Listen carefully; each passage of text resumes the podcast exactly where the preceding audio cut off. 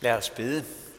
Herre Jesus Kristus, du som kom til vores verden for så mange år siden, vi beder dig, at du også må komme til os nu og skabe tro i vores hjerter.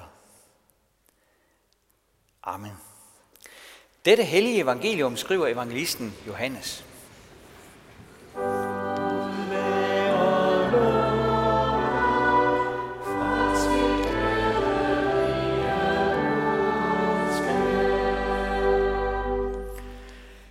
Dette er Johannes vidnesbyrd, da jøderne fra Jerusalem sendte præster og levitter ud til ham for at spørge ham, hvem er du?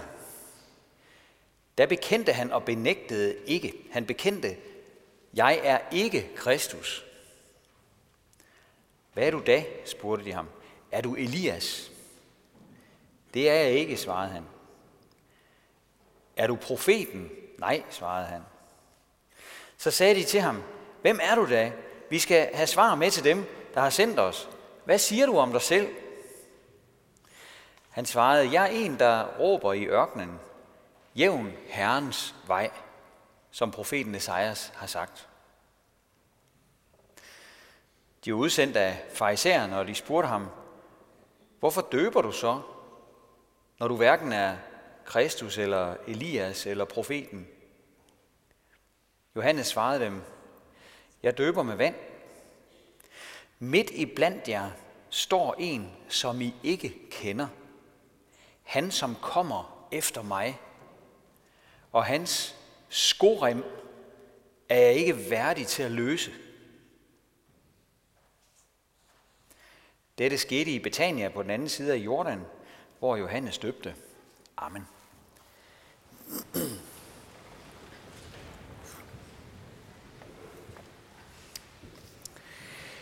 Midt i blandt jer står en, som I ikke kender, han som kommer efter mig, og hans skorem er jeg ikke værdig til at løse. Sådan sagde Johannes, da religionseksperterne ville vide, hvem han regnede sig selv for. Jeg blev lidt nysgerrig på den der skorem. Hvad er det for en?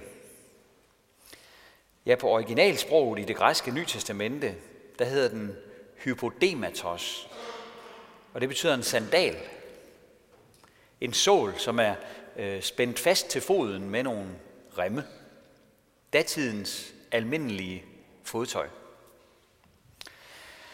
Så i sit svar får Johannes sagt, at der efter ham vil komme en, som går i sandaler, selvom han er helt i særklasse. Ja, han vil være så ekstraordinær, at Johannes ikke engang vil våge at hjælpe ham af med hans fodtøj. For os der lyder det måske som en lidt underlig formulering at komme med. Men det er fordi, vi ikke forbinder fodtøj med det samme, som man gør i Mellemøsten. Derover der er fodtøj nemlig noget, man er meget forsigtig med. Øh, for fodtøj og fødder er sådan noget, øh, noget urent, uværdigt, lidt øh, pinligt. Af samme grund er der ingen ordentlige mennesker på de kanter, der sidder og taler med nogle andre med benene over kors, sådan at den anden kan se ens skosål. Det vil være meget upassende. Og skulle man få brug for hjælp med sit fodtøj, så er det ikke givet, hvem man kan spørge om det. Det er nemlig ikke alle, man kan tillade sig at spørge om det. At hjælpe folk med deres fodtøj, det er faktisk en nedværdigende opgave. Så når Johannes helt omvendt siger, at han ikke engang er værdig til at hjælpe Jesus af med sandalerne, jamen så er det en anden måde at sige, at der er ikke noget som helst, han er værdig til at hjælpe Jesus med. Her giver Johannes de kære præster og levitter, og os, der lytter med i dag, et ordentligt vink om, at Jesus han er bare i en kategori helt for sig selv. For hvis det kan vendes sådan med Jesus, at et menneske ikke engang er værdigt til at hjælpe ham med det allermest uværdige, man kunne hjælpe ham med, jamen så må Jesus, som skal komme, være højt ophøjet over alle mennesker. Og samtidig, så vil Jesus altså have sandaler på og stå midt i blandt os. Og det får Johannes også sagt. Nede i Italien, i øh, kunstbyen Firenze, der har der kørt en udstilling om sandaler.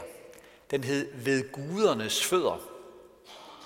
Og her kunne man blandt andet se en samling gamle romerske gudestatuer og beundre de sandaler, som guderne havde på. De gamle romerske stenhuggere, de gjorde sig nemlig meget umage med deres gudebilleder, også med gudernes fodtøj. Og skal man tro deres fremstillinger, så gik Roms guder rundt i de smarteste øh, sandaler, som man overhovedet kan forestille sig.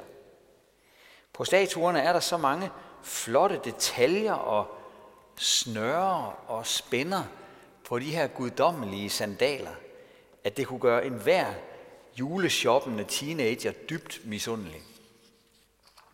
Nu er der også lige den detalje ved det, at både sandalerne og guderne øh, kun var hugget i sten. Begge dele var frembragt af menneskers fantasi. Romerne og grækerne, de skabte nemlig selv øh, deres guder med de beskrivelser, de fandt på. Øh, de skildrede deres guder som nogle typer, der mindede rigtig meget om mennesker. Øh, men altså sådan en slags mennesker i overstørrelse med, med superkræfter. Man kan sige, at romernes guder var en slags forstørret udgave af dem selv. De ligesom øh, projicerede sig selv op i overstørrelse. Og det billede, de så lavede, det kaldte de for guder. Og derfor hører vi også i fortællingerne om de romerske guder, at de opfører sig omtrent som de fleste mennesker. Bare med den forskel, at de altså havde overnaturlige kræfter til at påvirke verdens gang. Men sjovt nok tænkte Roms guder faktisk akkurat ligesom mennesker tænker. Derfor var det også rimelig let for en romer at gætte, hvad hans guder ville. Han skulle sådan set bare øh, stille sig selv det spørgsmål, hvad, hvad vil jeg selv øh, synes i den her situation? Og så kunne han gå efter det. For hans guder var egentlig bare et billede af ham selv, øh, der var forstørret op nogle gange til en smuk statue og en smuk fortælling. Der var en øh, religionshistoriker, der hed Feuerbach. Han skrev en hel del om det. Det er ham, der har opfundet det her udtryk med, med projicering. Altså det der med, at man, man forstørrer sig selv op i overstørrelse, og vupti, så har man sådan en, en forestilling om en Gud, som man kan øh, tilbede. Med Jesus, der er det stik modsat. Jesus han er ikke et produkt af menneskers fantasi. I modsætning til de romerske guder, har Jesus gået her på jorden i rigtige, virkelige sandaler. Vi tror på en Gud i sandaler. At han har gået her, det er bevidnet af både venner og fjender. Både af folk, der elskede ham, og folk, der hadede ham. Vi har skrifterne stadigvæk. Så at han er mere end et fantasifoster, øh, det er 100% bevist. Der er slet ingen diskussion om det. Når det så kommer til, hvordan han tænkte og agerede, så lå det langt fra en gennemsnitlig romer eller dansker. Når vi læser de fire evangelier om hans liv og lære, så må vi ligefrem hoppe i stolen den ene gang efter den anden. Hvordan kan han dog sige, at vi skal elske vores fjender? Hvordan kan han sige, at de fattige er salige? Hvordan kan han øh, elske og tilgive øh, selv de allermest ynkelige personer? Og hvordan kan han sige, at vi øh, skal tage vores kors op og følge ham? Og så videre. Og så videre. Her er der bestemt ikke tale om, at nogen har sat sig selv op i forstørret udgave, og så øh, bare skabt en, en kunstig Jesus på den måde. For der er ikke et eneste menneske på jorden, der når Jesus til sandalerne, for nu at sige det på Johannes måde. Vi tror altså på en Gud i sandaler, Og vi tror, at han ikke er en fantasifuld skulptur, men en, som virkelig har vandret på jorden. En Gud, som tog vores almindelige hverdagssko på, og som har medfølelse med vores skrøbeligheder, og som blev fristet i alle ting, ligesom vi, dog uden at han syndede. Gud selv blev menneske og tog sandaler på, og så satte han fodspor på jorden. Og det er spor, som ses den dag i dag, og som fik enorm betydning. Hvor Jesus fra Nazareth kom frem, der kom han med frelse, der kom han med frihed, der kom han med glæde og værdighed til mennesker. Og det var jo alt sammen forudsagt i den skønne gamle profettekst, som vi har læst fra i dag, fra 700 år før Jesus blev født, hvor der står i Esajas bog, hvor herligt lyder budbringerens fodtrin hen over bjergene. Han forkynder fred, han bringer godt budskab og forkynder frelse. Der bliver trampet rigtig meget her på jorden. Trampet. Alt for meget. Der bliver trampet på freden. Der bliver trampet på menneskers værdi. Der bliver trampet på Guds billede og Guds gode ordninger. Men lyden af Jesu fodtrin, den lyd er en lovende lyd. Hvor Jesus kommer frem, der er paradis på vej. Hver støvle, der tramper i larmen, den skal på sigt brændes op og gå op i røg. For Jesus kommer for at opsøge og frelse det fortabte. Vi bakser med, hvad Gud må synes, hvis han findes, eller hvordan vi kan lave en Gud, der er stor nok. Og alt det vil Jesus redde os ud af, hvis vi lytter efter. Hvis vi lytter efter her i gudstjenesten, så kan vi høre hans fodtrin.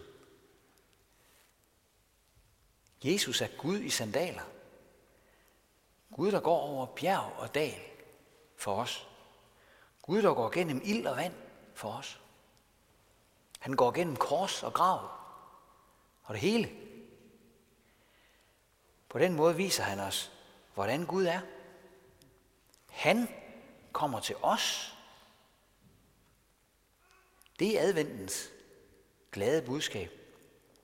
Han kommer og øh, ligesom oversætter Gud for os, så vi kan erkende ham og tro på ham. Øh, der er jo ikke nogen, der uden videre kan se Gud, men Jesus, som selv er Gud, han er blevet en tolk for Gud. Og på den måde har Herren øh, blottet sin arm for øjnene af alle folkene. Han har grebet ind med stor styrke. Vi skal være glade, for Herren er nær, siger apostlen i den tekst, vi hørte fra Filipperbrevet. Herren er nær. Det rimer godt med evangelieteksten. Midt i blandt os står han. Han er nær. Og derfor skal vi være glade. Hvad betyder det, at han er nær? Det betyder tre ting. For det første, han er ikke en Gud på afstand. Gud udøver ikke sin almagt på distance. Gud han er kendt med menneskelivet. Han er kendt med hverdagsliv. Med sygdom, med problemer, med sorg, med død. Gud lod sig føde som menneske. Gud tog vores sygdomme og vores modgang og vores nød på sig. Gud græd, da en af hans venner døde. Gud blev vred over uretfærdigheden. Gud led, da han blev pisket og korsfæstet. Jesus Kristus, som er både Gud og menneske, gik fuldt og helt ind i menneskelivet og påtog sig alle menneskelivets byrder. Alle vores byrder. Derfor skal vi være glade. For vi står ikke og skal råbe en uforstående Gud op, i håb om, at han må begynde at interessere sig for os og sætte sig en lille smule ind i vores forhold. Vi beder til en Gud, der kender menneskelivet indefra. Vær glade. For det andet så øh, betyder det med, at, at Herren er nær, at han er nær her og nu. Øh, Jesus er ikke langt borte fra en eneste af os. Han kalder på os. Han venter på os. Han venter på os i ordet. Han venter på os i sakramenterne, i dåben og nadvåren.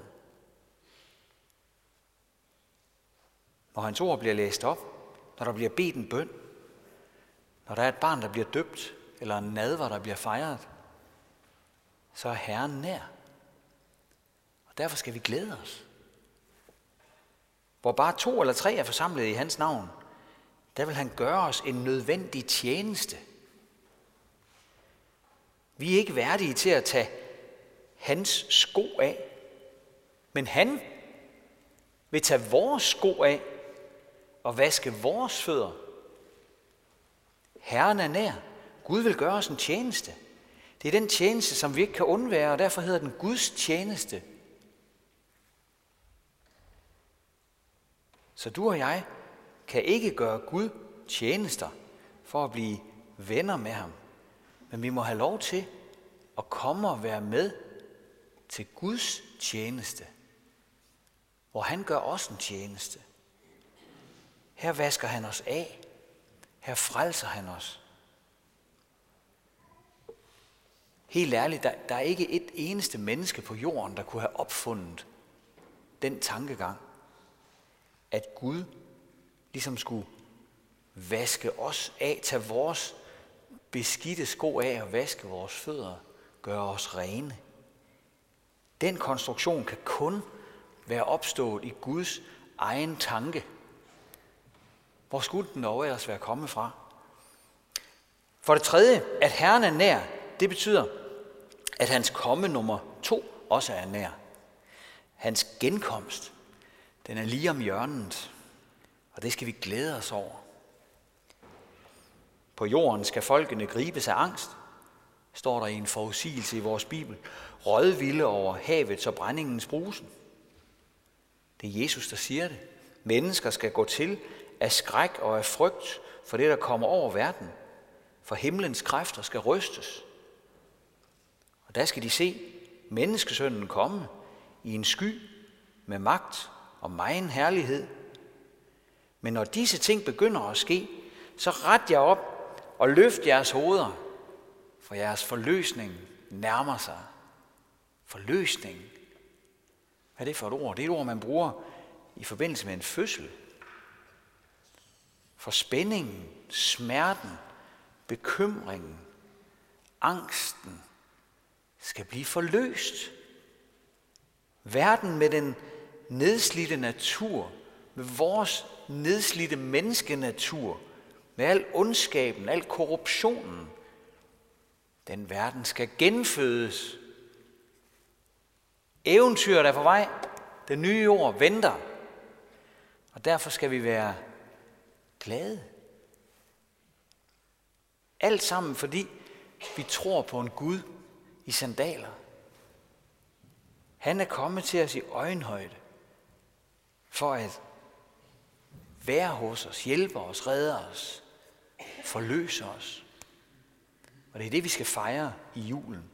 Han har gået i vores sko, og han kommer for at rense os, når han gør os sin Guds tjeneste. Og så kan vi løfte vores hoveder, fordi han er på vej med en ny verden og evigt liv til os. Hvor herligt lyder budbringerens fodtrin hen over bjergene. Ære være faderen og sønnen og helligånden, som det var i begyndelsen, så også nu og altid og i al evighed. Amen. Og lad os rejse os og med apostlen tilønske hinanden, hvor Herres Jesu Kristi nåde, Guds, vor Fars kærlighed og Helligåndens fællesskab være med os alle. Amen.